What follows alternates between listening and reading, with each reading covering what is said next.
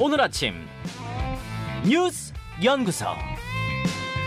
오늘 아침 뉴스의 맥을 짚어드리는 시간 뉴스 연구소 오늘도 두 분의 연구위원 함께합니다. CBS 김광일 기자, 뉴스톱 김준일 수석 에디터 어서 오십시오. 안녕하세요. 예, 김광일 기자. 예.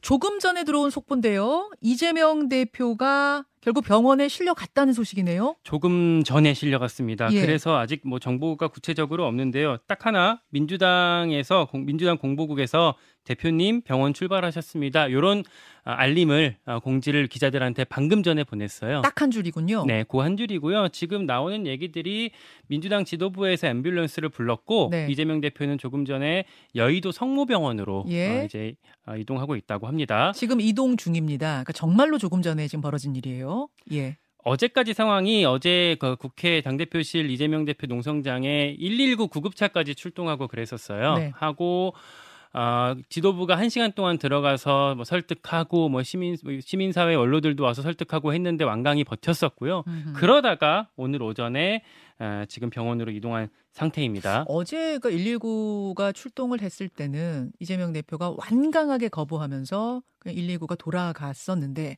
오늘 아침에도 그 뜻은 그대로였을 것 같은데 그렇죠. 실려갔다는 예. 이야기는 아마 상황이 더 위중해진 게 아닌가 혹은 뭐 의식을 잃은 건 아닌가 이런 것들도 궁금해지는데 저희가 지금 자세한 이야기를 지금 듣긴 어렵습니다. 지금 파악하기는 어렵습니다만 잠시 후에 박주민 의원 인터뷰가 예정돼 있었거든요.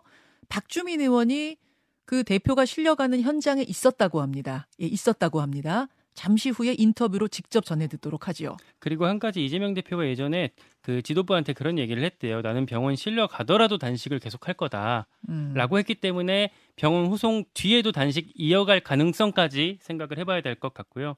단식 정국이랑 맞물려서 민주당은 주말 사이에도 강공 드라이브를 펼쳤어요. 예. 내각 총사퇴해라. 총리 해임 건의안 제출할 거다. 해병대 최상검 특 최상병 특검 뭐 계속 할 거다. 검사 탄핵까지 추진하기로 토요일 날 의총에서 의결했거든요. 예. 그러니까 사실상 대통령 탄핵이랑 의원 총사퇴 제외하고는 할 수 있는 거 다 던진 상태입니다. 음, 음. 아주 강경하게 지금 나가고 있는 건데 그렇죠. 왜 이렇게 갈까? 한 세 가지 정도를 지금 취재해서 꼽아봤는데 예. 첫째 지지자들이 이재명 대표 단식에 아주 격앙이 돼 있대요. 지지자들, 네. 어, 강성 지지자들 네. 위주로. 예. 의원들한테 그렇게 허약한 결의를 해서 대, 표님한테 단식을 멈추라고 건의할 수 있겠냐. 음. 의원들이 더 투쟁 의지를 보여라. 설득해라. 라는 지지층의 요구가 엄청 빗발쳤다고 하더라고요. 어, 사실은 한덕수 총리 해임 건의안, 음. 검사 탄핵, 내각 총사퇴 이게 금요일 날 갑자기 다 결의가 된 거잖아요. 토요일 날요. 예. 토요일 날. 이게 갑작스럽게 이게 어떻게 된 맥락이지 했는데 결국은 지지층의 강력한 요구가 있었다. 거기에 이제 의원들이 여론에 민감한 의원들이 반응한 측면이 있고요. 둘째, 비명계가 외면하고 있더라고요. 그러니까 음. 평소 같았으면 그 의원총회에 그 비명계들이 가서 뭐 반대 의견도 내고 이런 점들이 우려된다라고 얘기도 하고 했을 텐데 네. 아예 참석을 안 했습니다. 아, 비명계 의원들이 예. 몇 명한테 제가 물어보니까 우리가 가도 별로 지금 얘기가 안 먹힐 상황인데 뭐하러 가냐라고 음. 얘기를 하더라고요. 동조의 뜻이 없다는 뜻이 뜻으로 받아들여야 그렇죠. 되나요? 예. 어. 그러니까 그러다 보니까 이 친명 쪽의 목소리가 계속 커진 거고요. 심지어 의원총 의원총회에 참석했던 우상호, 백혜련, 송기현 의원 같은 경우는요. 네. 의총에서 조금 뭐 우려 사항 정도를 몇 가지를 좀 지적을 했어요. 그랬더니 이게 나중에 알려져서 친명 지지자, 지지자들한테 네. 삼적으로 호칭이 되고 있더라고요. 누구 누구요? 우상호. 우상호, 백혜련, 송기현. 아, 백혜련 의원 같은 경우는 이제 친명이거든요. 친명이죠. 근데도 이제 아, 많이 지금 격앙된 분위기를 알 수가 있고요. 자 그런 그런 상황 속에서 결의안이 나온 거군요. 또 하나 체포동의안이 아주 임박했습니다. 음. 검찰의 구속영장 청구가 코앞에 다가왔고요. 네. 그게 지금으로서는 물론 부결론도 있지만 가결 가능성이 크거든요. 예. 이걸 막기 위한 방법으로 여야의 갈등의 수위를 높여서 당내 세력 결- 결집을 이루려고 하는 거다라는 해석도, 해석도 같이 나오고 있습니다. 음, 자, 주말에 상황이 급박하게 돌아갔습니다. 김준일 대표. 예. 어, 어떤 부분들 주목해 보셨어요? 일단 뭐 지금 출구가 조금 없는 상황이었잖아요. 네. 특히 이제 뭐 대통령실이나 여당의 어떤 반응 이런 것들이 음. 과거 이제 야당 대표가 단식할 때하고 좀 많이 달랐어요. 그래서 언론 보도로 나왔는데 대통령실 핵심 관계자가 누가 중단을 막았느냐 아니면 누가 단식을 하라고 했느냐 뭐 이런 거가 언론 음. 보도로 나왔는데 누가 단식하라고 했느냐, 음, 누가 단식 중단하지 말라고 했느냐, 음. 그러니까 누가 칼 들고 위협했느냐, 뭐 요새 유행하는 그런 칼협 비슷한 뭐, 거죠. 뭐 그런 느낌이죠. 그러면서 예. 이제 막장 투쟁이란 말까지 대통령실에서 물론 실명으로 나온 건 아닙니다만 이게 음. 동아일보 기자와의 인터뷰 중에 나온 겁니다. 예, 예. 뭐 그런 것들이 언론 보도가 되면서 민주당에서 상당히 이제 격앙됐다. 그래서 네. 어, 조금 극한의 막장으로 몰고 가는 거는 이제 어, 대통령실이다. 뭐 이런 사- 이제 반응까지 나왔어요. 그래서 지금 아까 뭐 김관 기자도 얘기했지만은 지금 내각 총사태 음. 그리고 이제 총리 해임 건의안 뭐 이런 거를 한다는데 과거의 사례를 말씀드리면 국무총리 해임 건의안 같은 경우에는 여덟 차례 지금까지 이제 올라갔어요. 예. 근데 표결에서 부결되거나 만료로 폐기됐습니다. 한 번도 통과된 적이 없어요 지금까지. 예. 근데 이번에는 이제 여당이 그러니까 야당이 다수당이잖아요. 그리고 이게 정치가 실종됐기 때문에 통과될 가능. 물론 이제 해임 건의안이 통과된다고 해임이 되는 건 아닙니다. 네. 그거는 이제 그뭐 건의안이니까 말 그대로. 음. 근데 어쨌든 예전에 이를테면은 그나마 성과를 있었던 거는 2015년에 이제 새정치민주연합이 성완종 리스트에 연루된 이완구 총리에 대해서 해임 건의안 추진하니까 그때 이완구 총리가 자진 사퇴한 거. 음. 요거 하나 정도 빼놓고는 사실 이게 이제 뭐 제대로 이루어진 적도 없고 내각 총사퇴 같은 경우에도 민주당에서 과거에 여러 번 이제 했어요. 민주당 오래전 얘기인데 뭐 예를 들면은 2008년에 광우병 집회 때 그때 이제 저, 저 요청한 적도 있는데 그때는 장관 세명을 교체를 했거든요. 네. 그러니까 총사퇴까지 아니더라도.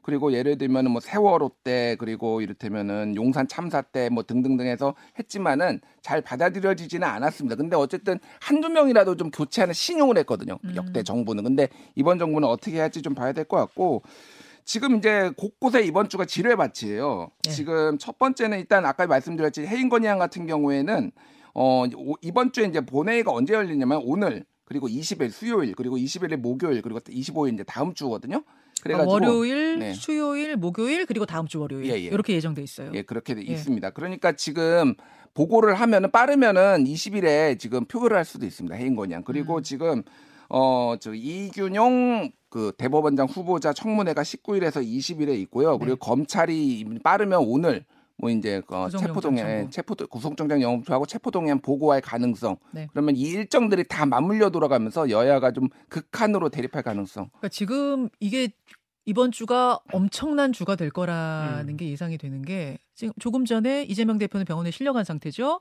근데 오늘 아니면 내일 구속영장 청구될 거고 구속영장 청구되면 체포동의안이 국회로 보고될 거고 보고되고 나면 그 다음 본회의에서 표결이 있을 거고 이게 지금 줄줄이 다 맞물려 있는 거잖아요. 그렇죠. 예. 그 사이에 이제 또 인사청문회 있고 뭐 이렇게 돌아가는 상황 또 해임 건의안은 어떻게 될 것인가 등등등 아, 복잡한 한 주가 될 것 같습니다. 잠시 후에 박주민 의원 연결해서 그 이재명 대표가 병원으로 실려가게 된 상황들도 좀 들어보고요. 또 문재인 정권의 그 통계 조작과 관련된 예, 요 문제에 대해서는 어떤 입장인가도 확인해 보겠습니다. 일단 다음 이슈로 가죠. 네. 김태우 대 진교훈 대진표 완성. 서울 강서구청장 보궐선거 여야 대진표 확정됐습니다. 네, 그래서 3주간의 선거 레이스가 본격적으로 시작됐다고 볼 수 있겠습니다. 네. 어제 국민의힘 경선 결과가 나왔는데 역시 이변이 없었어요. 음. 당원 50, 일반 유권자 50 혼합으로 경선한 결과 김태후 김태우 전 구청장이 선출됐습니다. 예. 원래 이제 국민의힘 지도부 안에서는 감론을박이 많았대요. 그러니까 원래 보궐선거 기책 사유가 자당에 있다 보니까 네. 후보를 내지 말자는 의견이 절반 정도 있었고 그래도 내자라는 의견이 이렇게 비등비등했다고 합니다. 음흠. 그러니까 그리고 만약에 선거가 지게 되면 비대위 얘기 나올 수 있잖아요. 그렇죠. 책임론으로 김기현 대표 나올 수 있기 때문에 부담스러울 수밖에 없거든요. 근데 용산에서 후보 내라는 메시지를 뭐 간접적으로 줬다고 합니다. 음. 아, 특히 수도권 민심을 점검할 기회가 된다. 아, 라는 뭐 입장이 있었다라고 얘기가 들리더라고요. 결국은 이제 사면을 할 때부터 결국은 음. 이게 선거에 나가라는 메시지 아니겠느냐 이런 얘기가 있었는데 결정이 됐습니다. 네, 그러면서 결국 여기까지 왔다고 당에서 얘기들, 얘기들을 하고요. 민주당 같은 경우는 일찌감치 진교훈 전 경찰청 차장을 세우는 상태입니다. 네. 강서구 내에 민주당 조직이 되게 복잡하고 알력 싸움이 되게 오랫동안 있었어요. 음. 그래서 중앙당 차원에서 진교훈 후보를 전략 공천했고요. 다만 만약에 민주당도 여기서 지게 되면 예. 원래 민, 민주당의 강세 지역이기도 하고 또 음. 이재명 대표가 전략 공천한 거기 때문에 지도부 책임론이 같이 분출될 수밖에 없는 상황입니다. 양당이 마찬가지 상황이죠. 음, 맞아요. 예. 특히 이게 예민한 게 총선 전초전 전초전 성격을 띠기 때문에 중요한 거고요.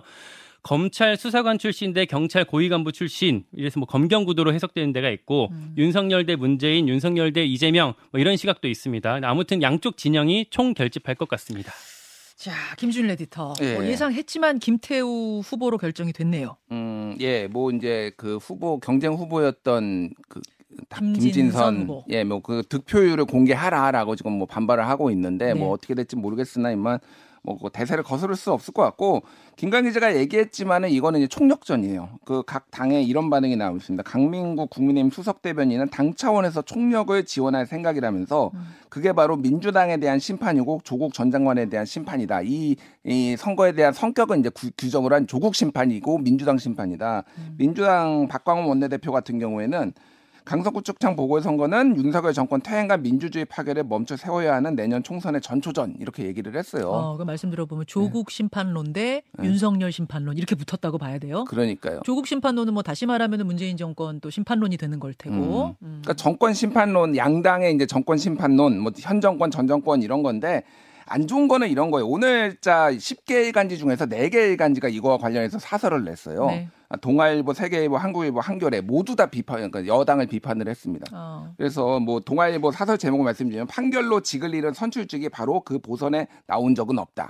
뭐 이런 식으로. 그게 가장 지금 취약점 아니에요? 그러니까요. 국민의힘이 김태우 후보를 내면서 가장 고민했던 부분이 그거 아니에요? 그러니까 국민의힘이 여러 가지로 안 좋은 게 그래서 민주당에서는 보궐선거 비용 40억부터 토해내라 뭐 이런 거 강선호 대변인이 얘기 음. 서면 브리핑 했거든요. 이게 개- 굉장히 취약점이고 원래 강서구는 구청장이 12년 만에 국민의힘이 탈환했을 정도로 민주당 강세 지역이에요. 그래서 지난 대선에서도 심지어 민주당에서 2% 포인트 강서구가 앞섰거든요. 이재명 후보가. 그러니까 국민의힘이 앞섰잖아요. 전체적으로 보면은 음. 서울에서. 그러니까 여기가 굉장히 좀 어려운 데다 이렇게 보면 될 것 같고 여론조사가 하나 나왔는데요.